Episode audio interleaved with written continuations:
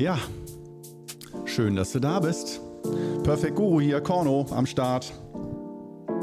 Wir kümmern uns heute wieder um ein bisschen Podcast, oder? Läuft bei uns, läuft. Ja, heute mit einem wunderschönen Thema für alle, die auch den Videopodcast gucken, den ich auch in aller Form empfehlen kann. Ähm, da sieht man natürlich noch ein bisschen mehr von Gestik und Mimik und so, aber ich verstehe auch vollkommen, äh, manchmal geht es mir auch so, da will ich einfach nur was auf die Ohren, aber nicht auch immer wieder noch auf den Bildschirm gucken und so weiter. Also genieße den Podcast so, wie du magst, aber sei dir bewusst, wenn du jetzt bislang den Podcast nur gehört hast, den gibt es auch als Video. Und umgekehrt genauso, wenn du sagst, ja, ist ja ganz nett, aber mir reicht eigentlich Audio, ähm, dann ähm, findest du sicherlich äh, unten in der Beschreibung auch den Link zum Podcast direkt. So, dann haben wir hier mal wieder einiges die Formalitäten erledigt. Worum geht es denn heute? Hm? Ich würde mal sagen, wir gehen heute aufs Ganze. China-Reise. Ich guck mal, wie weit wir kommen. Ähm, allen voran die gute Nachricht. Wir spekulieren gerade damit, dass in der zweiten Oktoberhälfte eine China-Reise zu Meister bzw. Großmeister Dan Gongzhong stattfindet, dass wir ihn mal wieder besuchen. Beziehungsweise, dass er uns mal wieder in die Finger kriegt. Und ähm, da wollte ich heute ein bisschen mal so drüber erzählen und berichten und vor allen Dingen nicht nur so ein kleiner Erfahrungsbericht oder so oder Anekdoten, das ist immer ganz nett, aber vor allen Dingen, äh, klar, das kann für dich interessant sein, wie läuft denn sowas ab, was bedeutet denn eine China-Reise, aber vor allen Dingen, wenn du sagst, oh, das wollte ich ja schon immer mal oder jo, ich wäre da potenziell Interessentin, Interessent, hallo, Anmeldung, äh, dann ist, wäre das sozusagen ein bisschen das How-to-Seminar heute. Oder schon mal so ein kleiner äh, kleine Infobroschüre in Podcast-Form, was das bedeutet. Denn ähm, da hat, denke ich, jeder, der mal auf eine China-Reise mitgefahren ist, ähm, hin zu Großmeister Dan Gongzhong, äh, hat da sicherlich Erfahrungen gemacht, die entgegengesetzt waren zu den Vorstellungen, die wir haben beim Thema China-Reise. Und ich hörte auch schon die ersten, äh, als ich das mal so in den Raum geworfen habe, die ersten Stimmen, die so begeistert sagten, ja, da muss ich auf jeden Fall mit, auf jeden Fall. Aber ich brauche ein Bett, aber es muss so laufen, aber nur wenn das und das, aber ich äh, würde das und das würde ich auf keinen Fall machen und dann, dann, dann, dann, dann. Das heißt, da ist schon die, wenn die Liste von Gegenanzeigen, unter welchen Umständen man bereit wäre mitzufliegen, aber man möchte auf jeden Fall, ist erster auf der Anmeldeliste, aber nur unter Bedingungen. Das ist schon mal, kann ich sagen, ganz schwere Geburt. da, da, ich will nicht sagen, da bist du schon raus, aber das heißt, man kann so sagen, von der Philosophie her, da wird nicht deutsche Philosophie betrieben vor Ort. Und das hat Konsequenzen. Das bedeutet, dass nicht das Individuum im Vordergrund steht, dass jeder sich optimal wohlfühlt, sondern die Gruppe steht im Vordergrund. Und wer schon ein, zwei, drei Jahre bei mir unter meiner Fuchtel ist und da lernt auf Seminaren und äh, ausbildungstechnisch und mich auch schon persönlich erlebt hat ähm, und hat das Gefühl, ja, das geht ganz gut, das ist schon eine sehr gute Vorbereitung, weil auch ich eigentlich so arbeite, dass die Gruppe immer Vorrang hat und immer im Mittelpunkt steht und nicht der Einzelne. Und das ist eine Philosophie, die ähm, für das Erlernen von Qigong nach chinesischen Prinzipien sehr, sehr wichtig und essentiell ist. Aber da wir gewohnt sind, wenn es mir nicht gut geht, dann äh, muss die ganze Gruppe sich nach mir richten und dann muss alles nach meiner Schnauze gehen. Das äh, ist häufig so in Deutschland und ich will auch nicht sagen, dass das nur schlecht ist, dass man auf den Einzelnen Rücksicht nimmt. Das hat unglaublich viel Vorteile und auch soziale Aspekte. Aber äh, das findet in China nicht so statt und das will ich nur ein bisschen umwerben, dass man nicht versucht, das zu verlangen oder zu fordern. Ähm, aber wie, was bedeutet das denn so im äh, Einzelfall jetzt genau? Die Gruppe steht im Vordergrund oder was? Da muss es ja Situationen geben. So, wie sieht denn sowas aus? Wie kannst du dir das vorstellen? Zu Preisen, wie teuer sowas ist oder bislang gewesen ist, wir wissen es noch nicht. Es ist noch nicht in Stein gemeißelt. Äh, sozusagen der äh, fertige Reiseplan steht noch nicht fest. Aber so grob kann man, denke ich, schon mal die Richtung anpeilen. Aber es kann auch da noch Überraschungen geben. Und deswegen will ich da so möglichst sanft, massierend, sprachlich vorbereiten, dass für alle die, die das spannend finden, da jetzt nicht zu viele böse Überraschungen kommen. weil es ist sehr dynamisch, diese so eine Reise schon in der Planung. Es ist auch eine Herausforderung für jeden. Ähm, das heißt, wenn man sagt, ich brauch, bräuchte jetzt einfach mal eine Reha und eine Kur und mal meine Ruhe und neue Energie und Kraft, würde ich vielleicht nicht mit nach China fahren als erstes, sondern erstmal im Qigong-Club ein, zwei Jahre lang ganz entspannt die Energie wieder aufbauen. Und wenn du das Gefühl hast, habe ich jetzt mit Qigong, ich habe die Power, was kostet die Welt? Dann bist du eigentlich schon mal so äh, auf der Zielgeraden hin Richtung China-Reise. Und ähm, ja, kommen wir mal zu so ein paar Geschichten. Äh, zum Beispiel Schlafen, das Thema Schlafen. Also erstmal, nein, fangen wir mit dem Flug an, kurz und bündig. Flug äh, dauert 10 bzw. 12 Stunden, je nachdem ob Hin- oder Rückflug. Und äh, von Tür zu Tür, der Flug ist nicht die Reiselänge, von Tür zu Tür dauert so eine China-Reise zwischen 20 und 24 Stunden, bis man angekommen ist. Und wenn man angekommen ist, heißt das nicht, dass man erstmal drei Tage von dem Reisestress sich erholen kann, sondern dass es normalerweise sofort mit Action losgeht. Manchmal hat man ein bisschen mal eine halbe Stunde Ruhe und so, aber es kann sein, dass wirklich du denkst dir, jetzt brauche ich einfach nur noch ein Bett und brauche meine Ruhe. Nee, dann geht's direkt in Reisebus in klapprigen alten Reisebus ohne Federung und dann los auf die Piste, paar hundert Kilometer, nochmal zehn Stunden fahren oder so.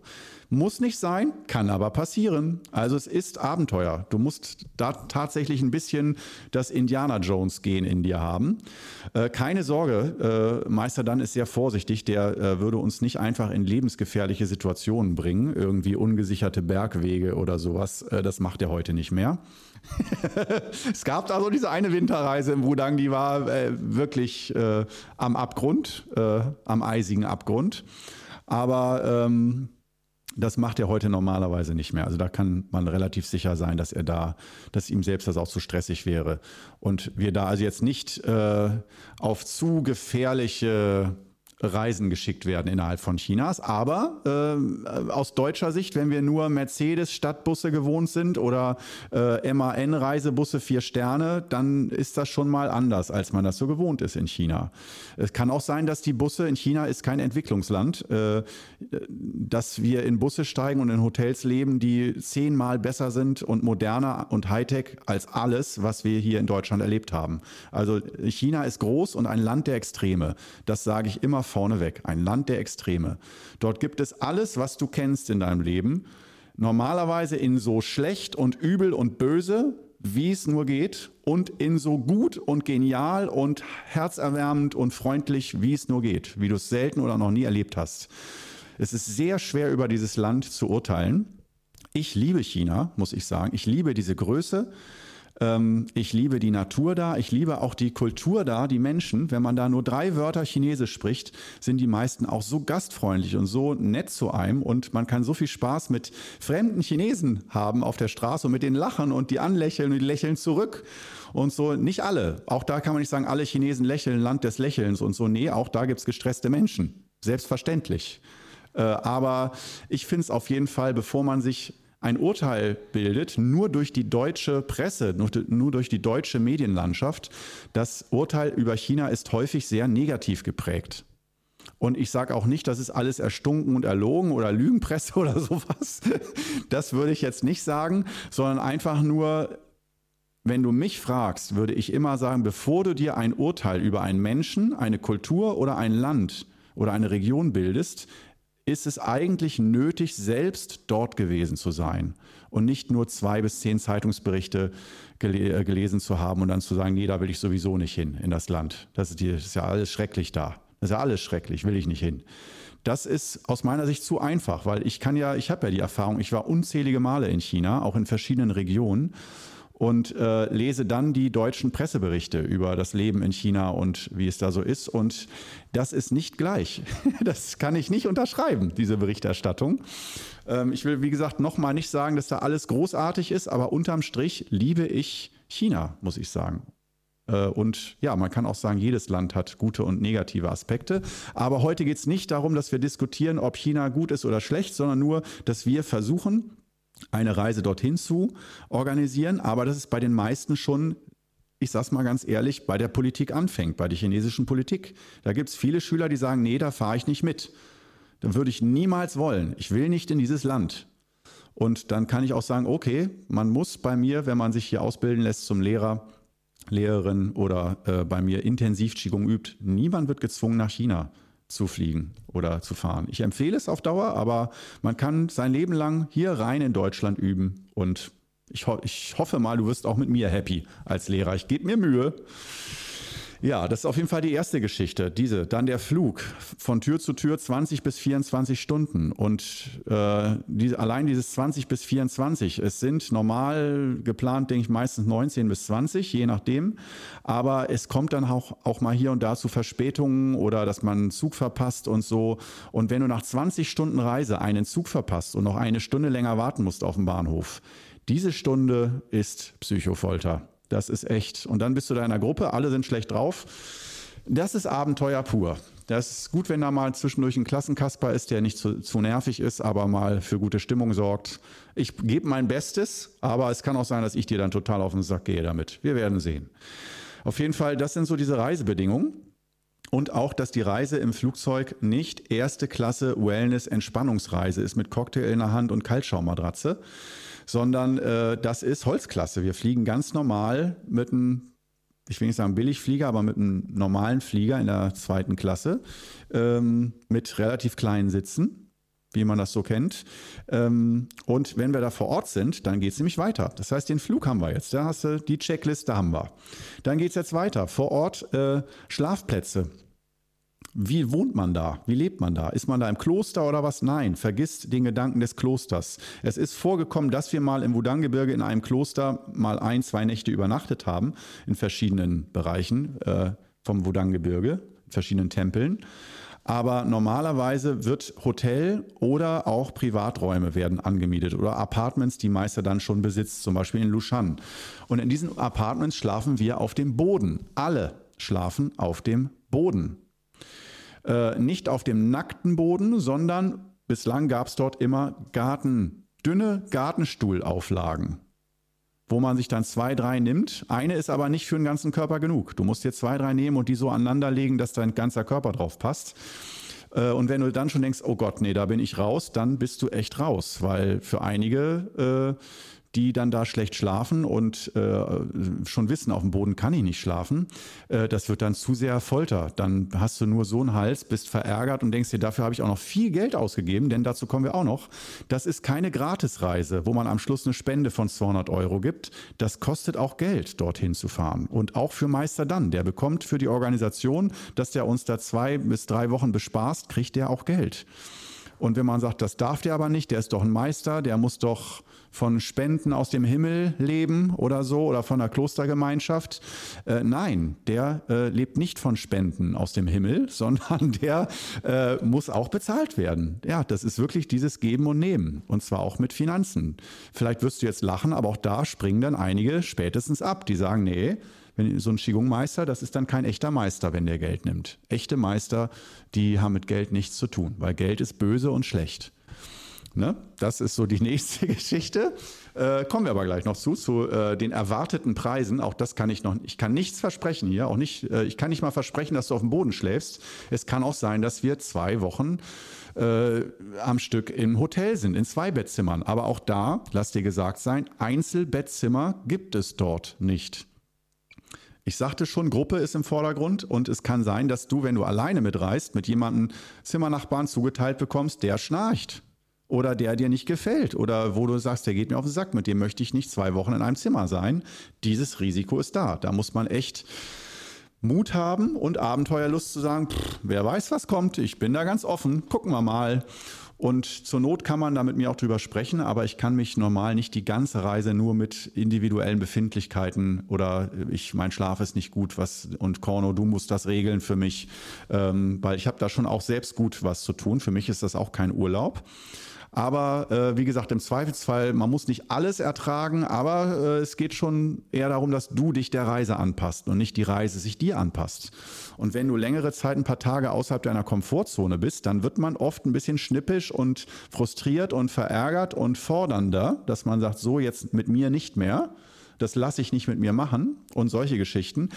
Da so, müsstest du dich selber sehr gut einschätzen, was du da so für ein Typ bist. Ob du äh, vielleicht aus vergleichbaren Situationen von früher oder so und wenn du sowas noch Vergleichbares noch nie erlebt hast, dann ist schwer, das einzuschätzen. Aber deswegen klären, deswegen gibt es ja dieses Gespräch hier gerade, den Podcast. äh, wir kümmern uns ja gerade drum. Also, es geht weiter. Es kann sein, dass du eine Nacht auf dem Boden liegst äh, und viele Mücken da sind oder auch keine Mücken. Äh, oder dass die Klimaanlage, dass es viel zu heiß ist im Raum oder die Klimaanlage kaputt ist, die ist viel zu stark, es ist viel zu kalt im Raum, obwohl es draußen 25, 30 Grad sind. Obwohl im Oktober nicht mehr. Da dürfte es nicht mehr. Da ist Hitze dann kein Problem. So viel kann ich schon mal sagen. Da dürfte es sehr milde Temperaturen zwischen, ich, ich denke mal, 16 und 22 Grad sein dort in Lushan. Ähm, wenn es normal läuft, aber es ist auch Wetter. Man kann nicht sagen, dort ist immer diese Temperatur. Da kann auch mal ein Unwetter sein, drei Tage, dann ist es 12 Grad oder dass es dann nochmal ein später Sommer gibt und da ist 25 Grad auf einmal eine Woche lang. Wir werden sehen. Ähm, es kann, wie gesagt, auch sein, dass du äh, die ganze Zeit in, im, in weichen, angenehmen Bett schläfst oder so. Das ist alles unvorhersehbar und auch die Ausbildung selbst, die Programmpunkte. Hm, da kann es sein, dass wir viel rumreisen in China, viel sehen und auch wie Touris was besichtigen, wo dann einige sagen, deswegen bin ich aber nicht hier, ich will, dann hätte ich auch eine Touri-Reise buchen können. Was machen wir hier überhaupt? Das ist blöd. Äh, und es kann auch das andere Extrem sein, dass wir die ganze Zeit nur im Seminarraum hocken, äh, in den Apartments da und massieren und ausgebildet werden und Techniken lernen und trainieren. Und vielleicht nicht 10, 20 neue Techniken, sondern nur die Techniken, die wir bereits kennen, üben und weiter trainieren, wo man dann vielleicht geneigt ist zu fragen, äh, das hätten wir doch auch in Deutschland machen können, dafür brauche ich keinen Großmeister. Ähm, und dann auch nicht äh, unbedingt unter optimalen Bedingungen. Die haben dann nicht höhenverstellbare Hocker oder so zum Massieren, sondern äh, wenn wir da massieren sollten, es kann sein, es ist alles Überraschung, kein festes Programm, kein fester Seminarinhalt vor Ort. Aber es kann sein, von 14 Tage lang wie eingesperrt, dass man äh, sogar das Essen geliefert bekommt, damit man die ganze Zeit ganz fokussiert auf einem Punkt bleibt als Gruppe. Und das hat eine spezielle Wirkung. Äh, die Negativwirkung wäre Lagerkoller, aber die Positivwirkung, wenn wir das mit Qigong verbinden und so, ist, dass, dass da eine sehr starke Kraft heraus entsteht. Eine Art von Sammlung, von Fokus. Aber es kann auch sein, dass äh, es ganz das Gegenteil ist, wie ich eben schon sagte, und wir zerstreut in China herumreisen mit ein, zwei Bussen oder so als Reisegruppe da und vieles erleben oder auch in die Natur fahren. Lange Wanderungen werden mit Meister dann, soweit ich ihn bislang kenne, nicht stattfinden. Ähm, er geht nicht gerne zu Fuß. Er ist jetzt auch schon Mitte 70. Und äh, dieses, dieser Traum, ah, dann kann man mit Meister dann durch Naturlandschaften wandern, durch Geheimwege, durch Dickicht und so oder Berge hoch und er ist noch wie eine Bergziege und so, uh -uh, nee, so ist es nicht.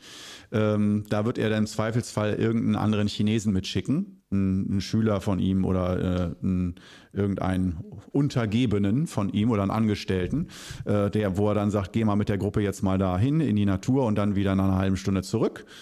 Und ähm, wo man dann denkt, schade, dass der Meister nicht mitgekommen ist, so das wäre es doch noch gewesen. Und äh, was du merkst vielleicht schon, warum ich das alles hier erzähle, ist, ich möchte, dass man ein bisschen enttäuscht ist hier und da zwischendurch, ist auch okay.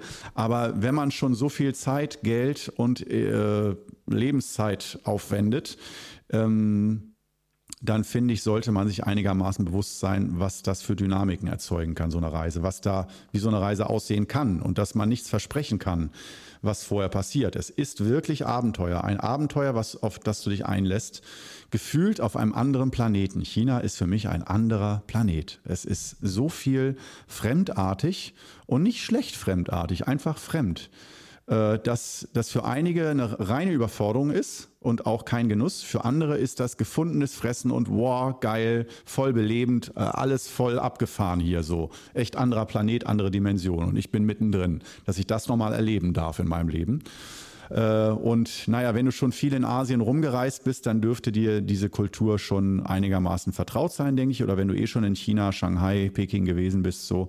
Aber viele sind da halt noch nicht gewesen und haben nichts anderes als ihre Vorstellung aus Medienberichten und Filmdokus, äh, was China so ist und was China nicht ist. Und ähm, genau, dann kommen wir mal zu äh, den preislichen Dingen.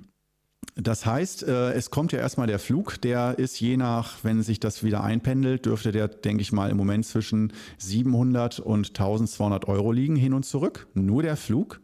Dann Visum dürfte alles in allem auch 100 bis 200 Euro mit allen Komplettkosten, äh, dass man überhaupt ein Visum bekommt. Vielleicht ist das inzwischen auch noch teurer geworden oder billiger, ich weiß es nicht. Aber es war, glaube ich, immer so um die 60 bis 100 Euro um den Dreh für eine Person ein Visum, ein Visumsantrag. Äh, und das brauchen wir auf jeden Fall. Und dafür brauchst du einen Reisepass. Den brauchst du. Da kannst du nicht sagen, habe ich nicht, will ich nicht, ich will nicht beobachtet werden, Datenschutz. Ist alles gut, aber dann kommst du nicht nach China. Du brauchst echt einen Reisepass. Äh, und der muss auch noch ein halbes Jahr gültig sein zum Antritt der Reise. Darauf achten die auf solche Details. Sie lassen sich in China dann nicht rein, nur weil dein Reisepass nur noch vier Monate gültig ist. Aber du willst nur für zwei Wochen dahin. Das solche Sachen. Also man muss vorher das alles abklären, aber dafür bin ich da auch da und Steffen, wir überprüfen das bei allen Reisemitgliedern, dass solche Details stimmen. Das ist so eine weitere Geschichte. Wir sind also preislich ungefähr, sagen wir mal, roundabout 1000 Euro.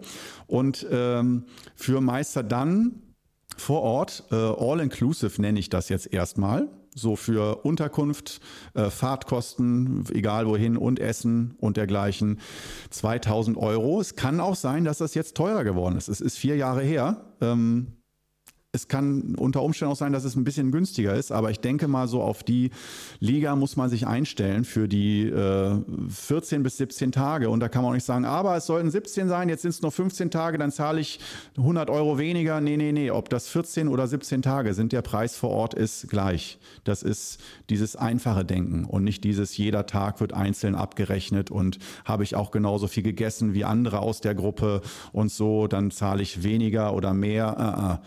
Die Gruppe Gruppe zählt. Der Einzelne kann dann nicht sagen, ich habe aber das Gefühl, dass ich äh, mein Essen nehme ich mir selber mit. Dann äh, zahle ich 500 Euro weniger oder so, weil Essen vor Ort will ich da nicht.